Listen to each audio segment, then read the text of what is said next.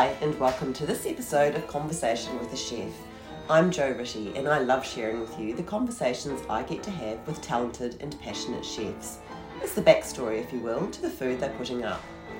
I begin today by acknowledging the Wurundjeri people of the Kulin Nation, traditional custodians of the lands and airwaves of Naarm, where this conversation takes place, land which was never ceded, land where communities came together to eat seasonally, locally, and without exhausting resources. I pay my respects to their elders past, present, and rising. Today I'm talking to Matthew Butcher from the ETO Collective. That's the group behind Ronnie's, Dive Bar, Shutters, Estate, to name a few. Matthew is a larger than life character who loves hugs as greetings and immediately made me feel at home, and as though I was talking to an old friend when I went in to talk to him at Ronnie's. Matthew talked a lot about how lucky he's been in following his dad's advice to surround himself with good people, having worked for Shannon Bennett and Ryan Clift at Vue de Monde, and Josh Emett and Gordon Ramsay in New York and at Maze in Melbourne.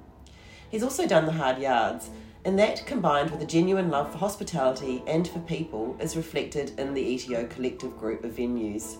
Now, I did actually try to count up the various restaurants and bars that, part of, that are part of this group, and then Matthew mentioned a couple of others that are opening soon. So let's just say that he has an impressive portfolio of places where delicious food and a fun vibe are the priority. This was such a treat of a conversation, and it's such a pleasure to share it with you. Jo. Hello, how are you? Nice to see you again. Oh, well, hug, sorry, I'm a bit of a hugger. Got caught up in the jacket. How are you? Good, thank Apologies you. Apologies for my uh, oh no. tardiness. No, not even really that tardy. It's, Ah. um, and there's so much going on. So thank you for your time as well. You're very welcome. So it's very low fi on conversation with the Yeah. chef. So I just record our conversation, I know, and I, I like yeah. minimalist interventions. So, Yeah, no worries. So yeah, yeah. Cool. I'm So, ready. Are we recording? We are. Brilliant. It's all go. Brilliant. I hope so. Yeah, yeah. I once did have a chat with in the early days, and we had this whole wonderful chat, and it wasn't recording, so that was disappointing. But yeah. Uh, um, now, so tell me, sort of interested because you're between Sydney and Melbourne. You grew up in Echuca, and I know Mm. that New York has a really special place in your heart. What, what, where do you think you call home? well, Melbourne's my home. Yeah. Um, funny that. I love America. Yeah. So, my parents, um, obviously, very family driven and very, very tight family, hence why I'm still in Melbourne.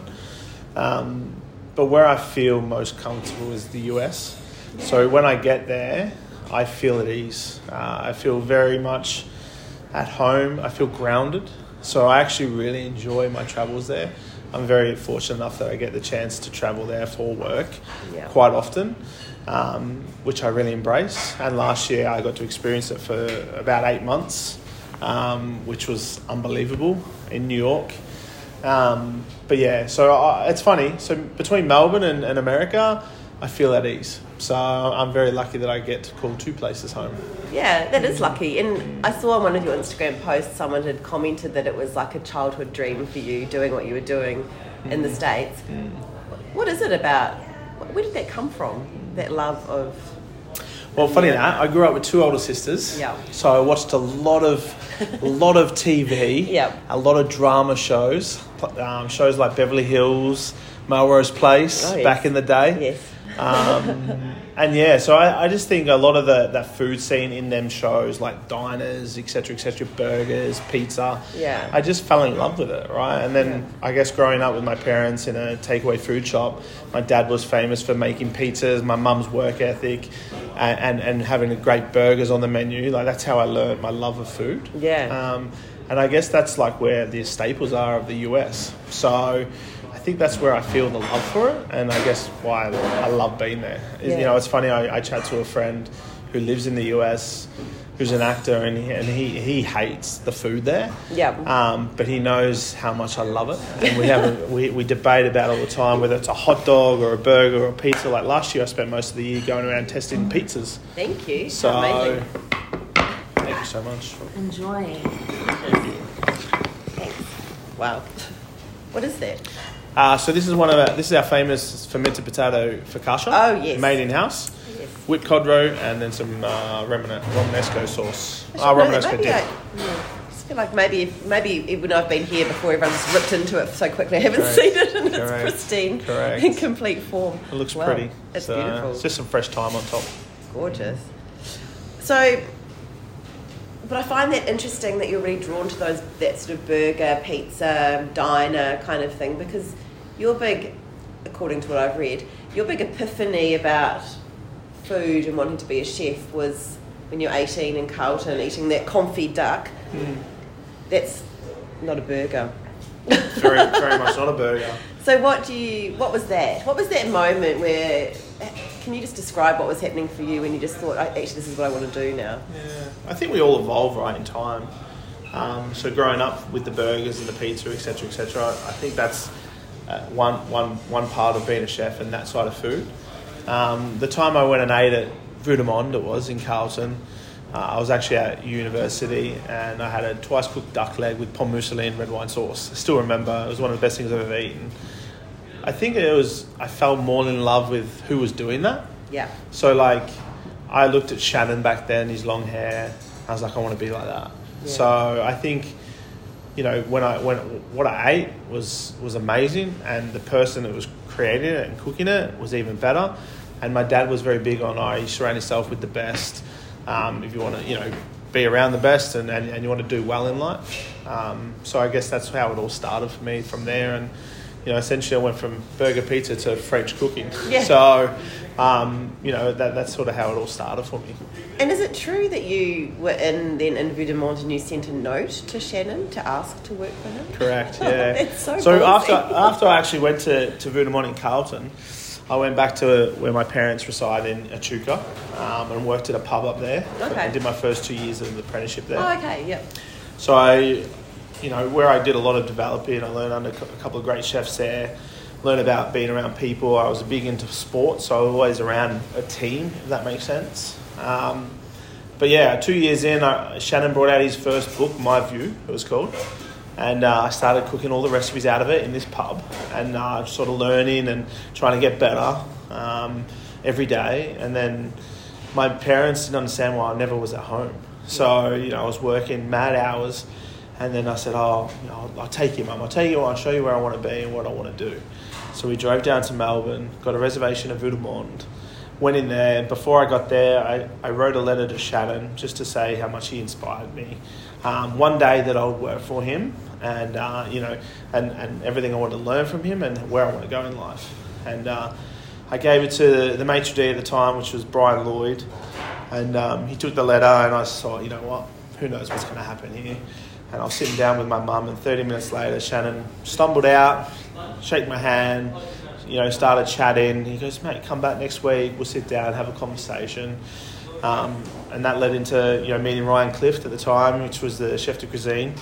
Um, so I've, when, I, when I came back down to Melbourne from Echuca, I sat in a 30 minute interview just before lunch service, and you could tell like there's 20 chefs in there, they were flying around, and it was just um, it was a vibe, and I was I want to do that, and then that went really well, and then you know Ryan said come back next week, so I went back to Echuca, come back the following week, and uh, you know he said come to work 7:30 in the morning. I'm like okay great. Uh, rolled in at 7.30 after a big night out in Carlton with some friends from university. Big mistake that was. And um, I walked in at 7.30 and there was about 20 chefs in there running. I was like, wow, what is this? Um, sat down with Shannon about 1 o'clock at night later on that day, or later on the next day. And, uh, you know, you know, he said, welcome to the team. Wow. So uh, that's where it all changed. That's amazing because it's, yeah, that fast pace, that whole vibe. Um, I guess when you're starting off though, well, it sounds like you were always creative because you were cooking books. uh, Sorry, cooking, um, cooking books, cooking recipes from um, from books and so on. So pushing yourself. But when you're starting off as an apprentice and lower in the ranks and doing all that kind of stuff, it's do you still feel part of a team? Do you think? Do you still feel part of it? Yeah, when you're not the one doing the creating and you're way down here, but I guess it depends on the kitchen. Depends on the culture, for Yeah. sure. I think back then, though, we were in a different world to what we're living in right now. Yeah. Um, for me, I think I was just very proud to be where I was. Yeah, And I think Sure. regard like when I looked at the team, obviously there's there's very different individual personalities. Um, everyone had their own agenda, um, but when you're surrounded in an environment like that, every, everyone's got the same goal. It's to be great and to get better every day. Um, and and back then, Shannon got his third third hat, and the place was probably one of the best in the country. Um, and and we're all striving to get better. And when you're surrounded with a team like that, you can only get better. You can only surround yourself with greatness. So. I really enjoyed it. Don't get me wrong; it was probably one of some of the hardest times of my life. Yeah, Um, yeah, I wonder that. but um, yeah, it's, it's it's a good environment to be in to to learn. Now, if it was like that now in, in this this day and age, you wouldn't see it very often. Very, very, very, very different now. The cultures, the teams, the way they interact. Um, yeah, it's a, it's a different philosophy for the for the kids coming through now and how they learn and how how they're taught, and the team environment's very different. So. What do you mean? Well, I guess you know. Back then, it was um, you know you work a lot. You Yeah, work you work yeah. hard and you work a lot, and Yeah. um, you wouldn't you wouldn't question it. Um, you would- you would enjoy it and, and and you go after it. Whereas these days, I think it's. Uh,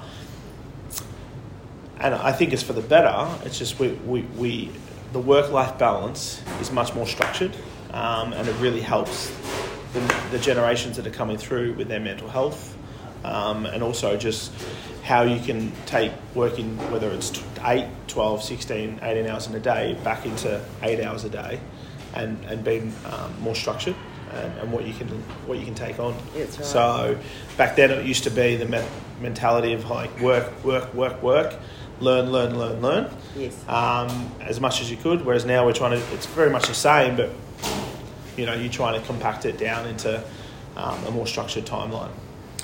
So this is a question that's only just come to me right now, so I'm not sure if I can formulate it properly.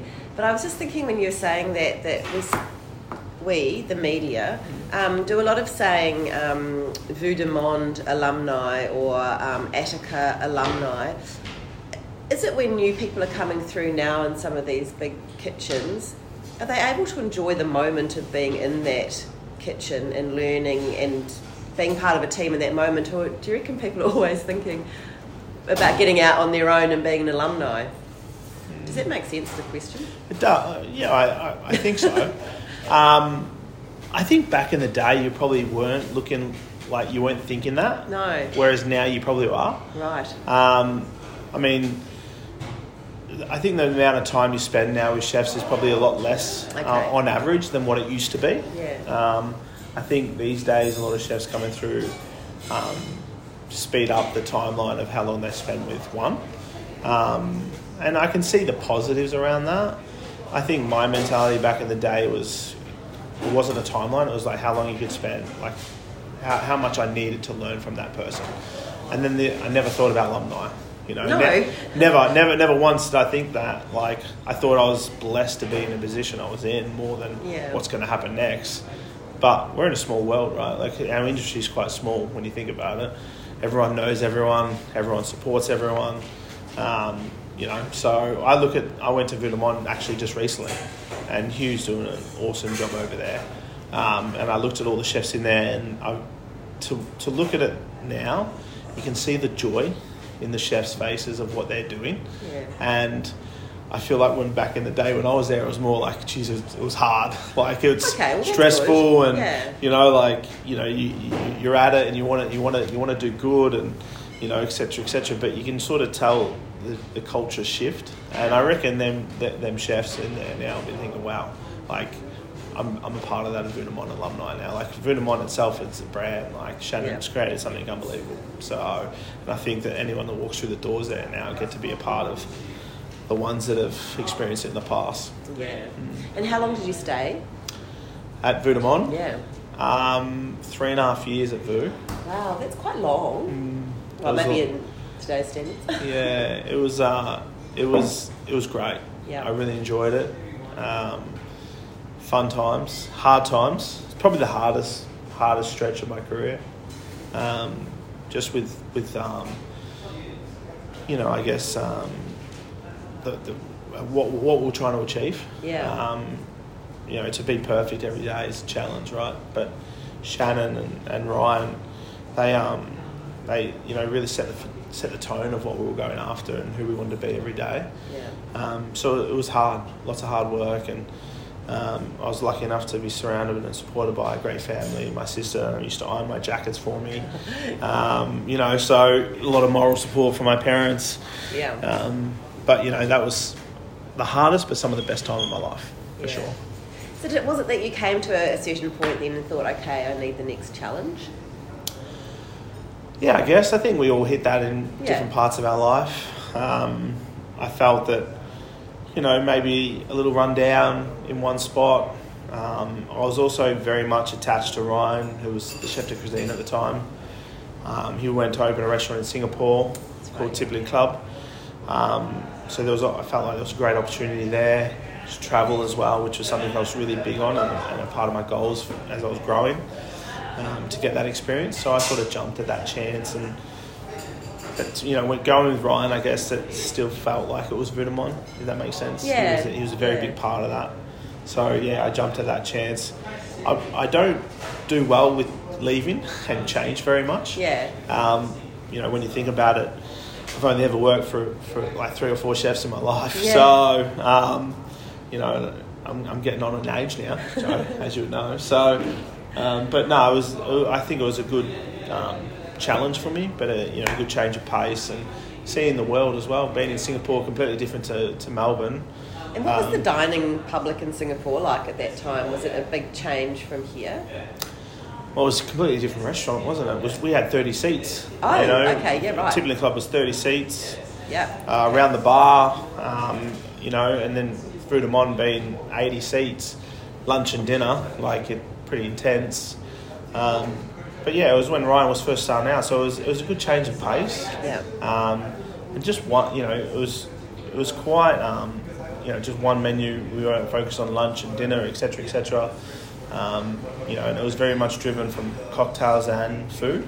So it was lots of fun, lot, yeah, very very different as well. So, you know, Shannon's approach is very French, modern French, and Ryan is very contemporary. Um, you know, he was very big on the molecular side of the of, uh, of the cuisine side of the world. Um, so I got to learn a different um, part of you know the food food world, I guess, and that's Yeah. something that I was really big on. So how I could have a different approach to you know different cuisines, so and techniques. Yeah, right. And you know, obviously, it's um, you probably get asked this too often, but just the whole Gordon Ramsay thing. I was really um, delighted to read that you um, think really highly of him and you learnt so much from him in different areas. It's not perhaps a story or a um, a perspective that we might often hear. So it's really great to. I, I, I loved hearing that. so tell me, so from Singapore, did you decide to go to New York, or did you? So Singapore, I went to New York Yeah. and met um, Josh Emett, Gordon Ramsay at, at the London Hotel, um, which then I learned that they were open in Maze, Melbourne, in Melbourne. So spent some time with the guys in New York there. Yeah. And uh, then the team from New York, actually, I think it was about eight, eight, guy, eight, eight, eight staff from there came out, set up Maze Melbourne, Maze Grill. Um, and that's when I've got my got real deep into to the Gordon life. Um, he, he wasn't he didn't visit as much in Melbourne as he did in New York, um, but I think when you bring the people from his group and, and his culture, you get a piece of him anyway. Yeah. So, and uh, you know we're talking about this, some of the best talent in the world, right? So. Um, again, feeling very blessed in the position I was at. I got to really, you know, be at Maze from the start and pre-opening, and you know, again, being a chef, but also looking at it from the other lens of being an operator. Yeah. Um, seeing how to set up a restaurant pre-opening, you know, what you have to go through from from a food costing perspective to um, food tastings to staff training to finding the right team, right structure, bringing it all together before you open the doors. Like that, we put a lot of effort and time into that before we even open up for a single diner, Yeah. and that was like eye opening for me, right? Yeah. Like bringing, essentially, we had you know between the two restaurants, there was about 30, 35 chefs, and we. We weren't even open yet, and we're in there cooking food every day, trying to be trying to be great, trying to make it perfect. um, trying to live up to the Gordon Ramsay standard because anything he puts his name to needs to be within his, you know, standards, I guess, right? So it was, it was, it was, it was lots of fun and it was very challenging. And so. so, what kind of food was that? Um, well, very much Josh Emett, being from New Zealand, um, brought a bit of that American side of things to English, so very English style um, Gordon Ramsay food. Yeah. Um, so smaller portions. Um, I reckon the methodology around the, the dishes there was for Maze essentially was everything had to be cooked or done within eight minutes. So a lot of preparation. Wow. Um, so more avant-garde type of, type of dishes. Probably a little bit too English driven um, Okay. for, for Melbourne. As you would know, we've, we're very fortunate with what we have here. Um, so it's a, it's a challenging market to sit in, especially Yeah. for you know the talent that come in from overseas. Um, but yeah, I think we, we, we developed over that sort of two year span of you know where, where the food was going. We probably started with a lot of products from overseas, and then we, we become a bit more local, um, local produce driven. But um, yeah, the, the Maze philosophy was, you know, anything that was, can be cooked within eight minutes. That you know, again, we had I think one or two hats there, so it was it, it was a lot of work, and uh, it was lots of fun though. I remember at one stage we. I was on when I first started on the meat section at Maze, and there was me and another chef from from Sydney, and um, we'd look around and we'd be the only two there. Every section had four or five chefs, and it was just me and him working away, making. We had six dishes on the menu, and you're looking at eight to ten components on each dish. Wow. It was it was uh, it was a push, that's for sure. And So- but one, one thing I did learn about when we brought Gordons out here is all the that was the when the the um, movement of you know chefs working eight hours, you know, etc. etc. It was like okay, we had to compact our jobs into Yeah. eight hour shifts, right? Which was you know challenging enough considering we come from pre you know you work and whatever you know doing whatever it was whatever it takes you know whether it's you know 10 12 14 16 hour days um, you know it all changed that's when the movement changed so Yeah. Yeah, it's sort of interesting thinking about you know New York versus um, Melbourne. I was speaking to Jay Bang last week from Freya, and he was saying that he just loved being in New York for the fact that um, people in New York are really willing to spend lots of money and they want quality, and and I think people in Melbourne also want quality, art, but there's probably less of the being able to spend big money. I mean, certainly venues that run to that here. But um, do you think that's a is that, is that what you felt as well that there was a different um, approach to eating out in, in New York, or is it kind of similar but on a, a smaller scale in Melbourne? yeah definitely i mean new york's one of the richest cities in the world Yeah. so Yeah. um, but the big thing about new york and what they've done really well for so long is their service and their service make you spend so Yeah. essentially you got you got staff that are well, the servers essentially earning their money through tips. Yeah. So of course it's going to be the best service in the world, right? They're going to they're going to upsell, they're going to push you for more, etc., etc. Um, so whereas here in Australia, I'm not saying our service is not great. It's just it's, completely different. Yes, So yeah.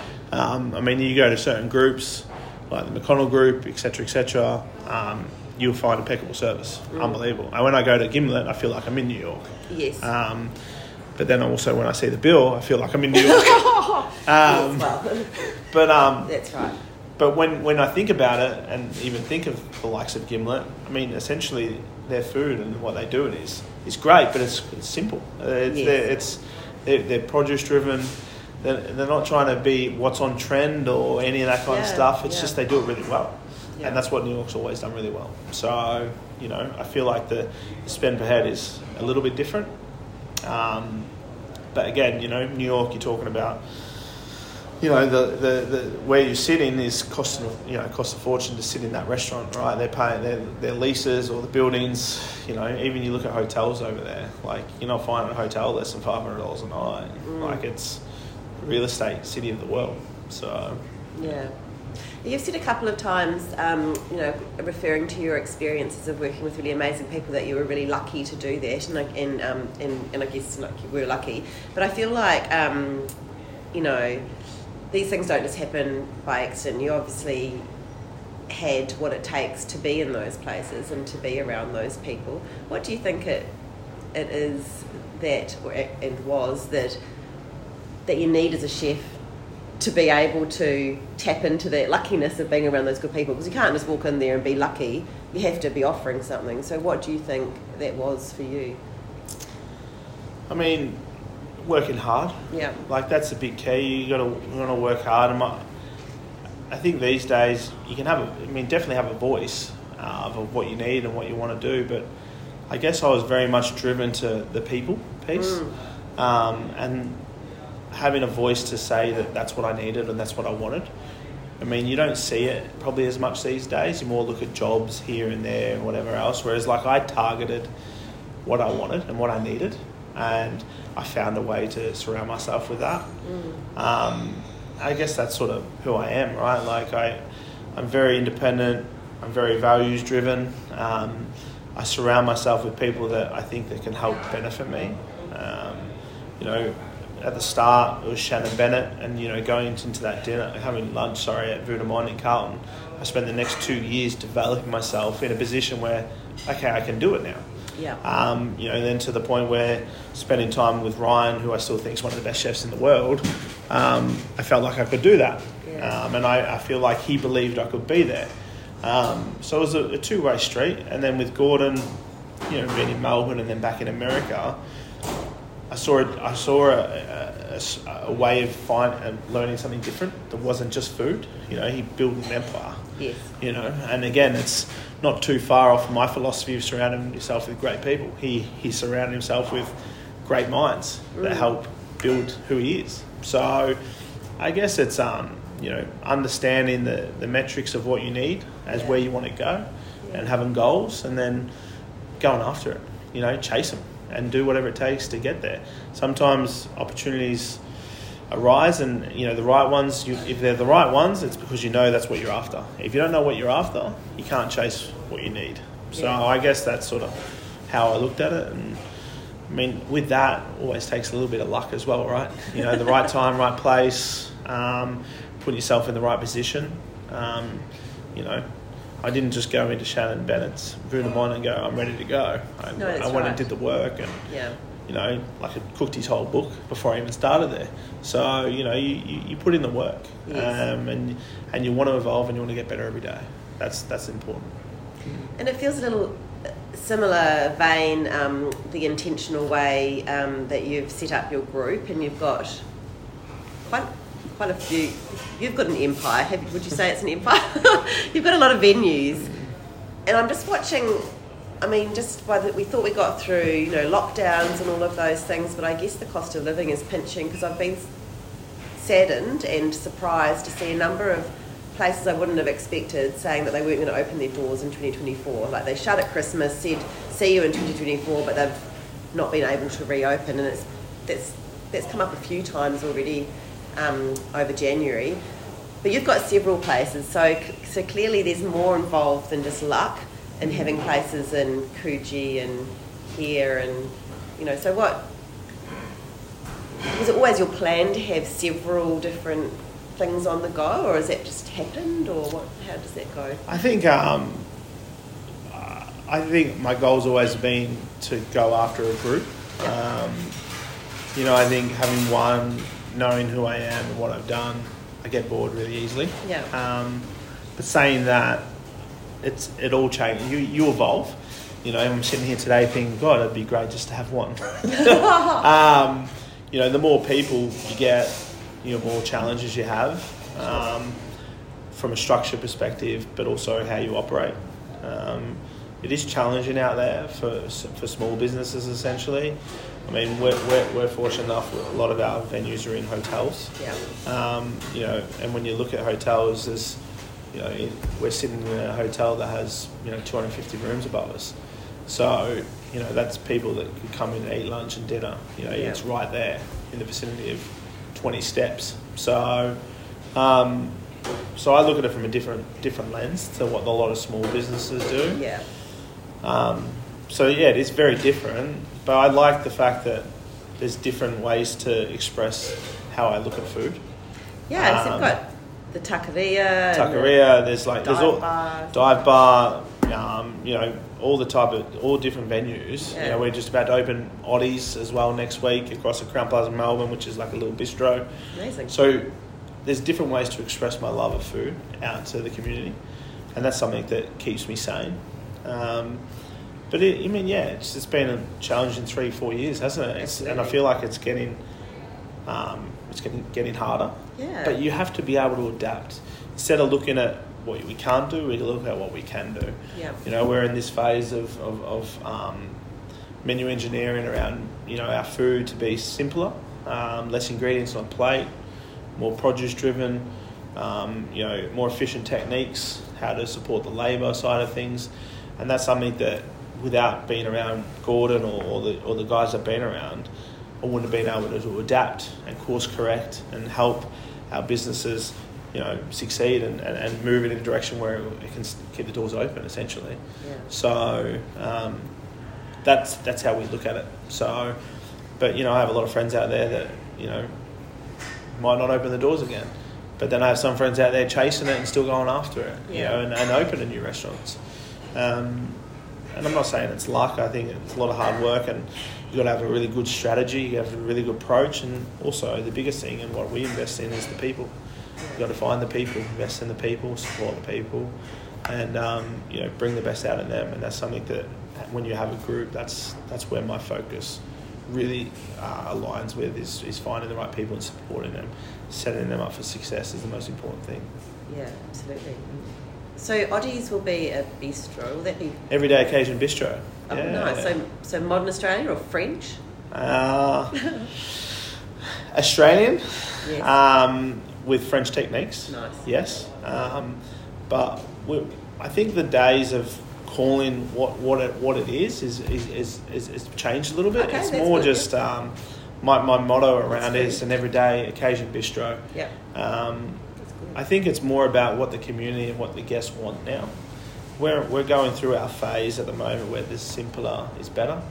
Um, so things like steak frites and roast chicken frites with tarragon gravy, um, nice pate on the menu, you know, oysters, you know, um, all them type of beautiful things like um, you know surf and turf even is on the menu, right? So it's uh it's very much a strategy around the guests that are in that hotel, um, from corporates to the leisure market.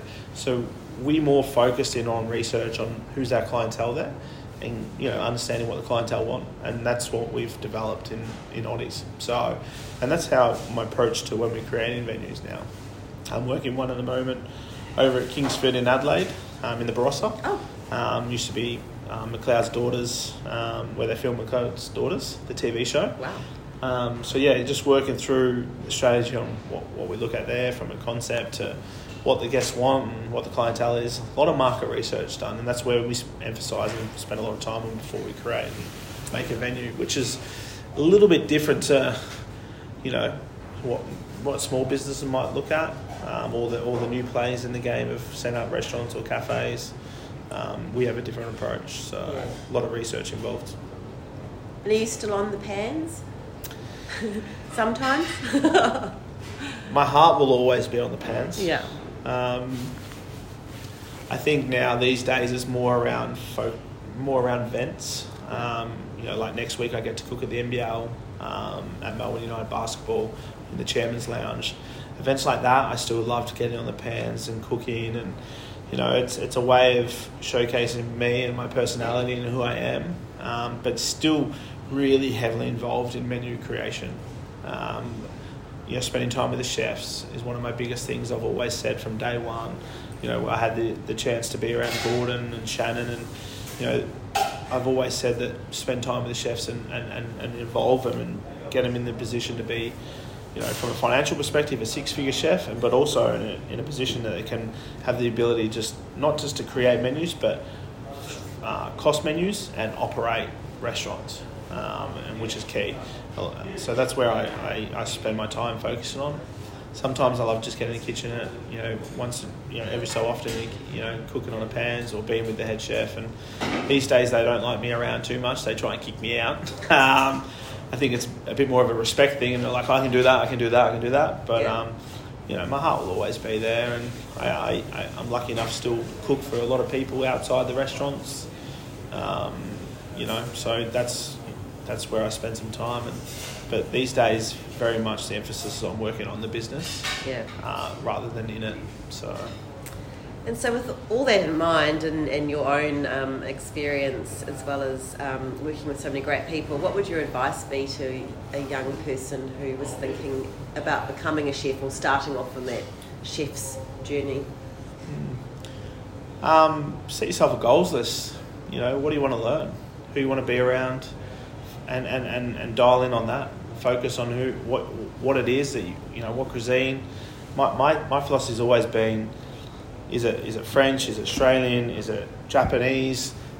Go spend time and, and, and spend and spend it wisely, um, and surround yourself with, with great people, passionate people, um, and with an end goal of what you want to get out of it is, in, is an important piece. I think that's something that I always tell my guys is, you know, I don't expect to hold anyone forever.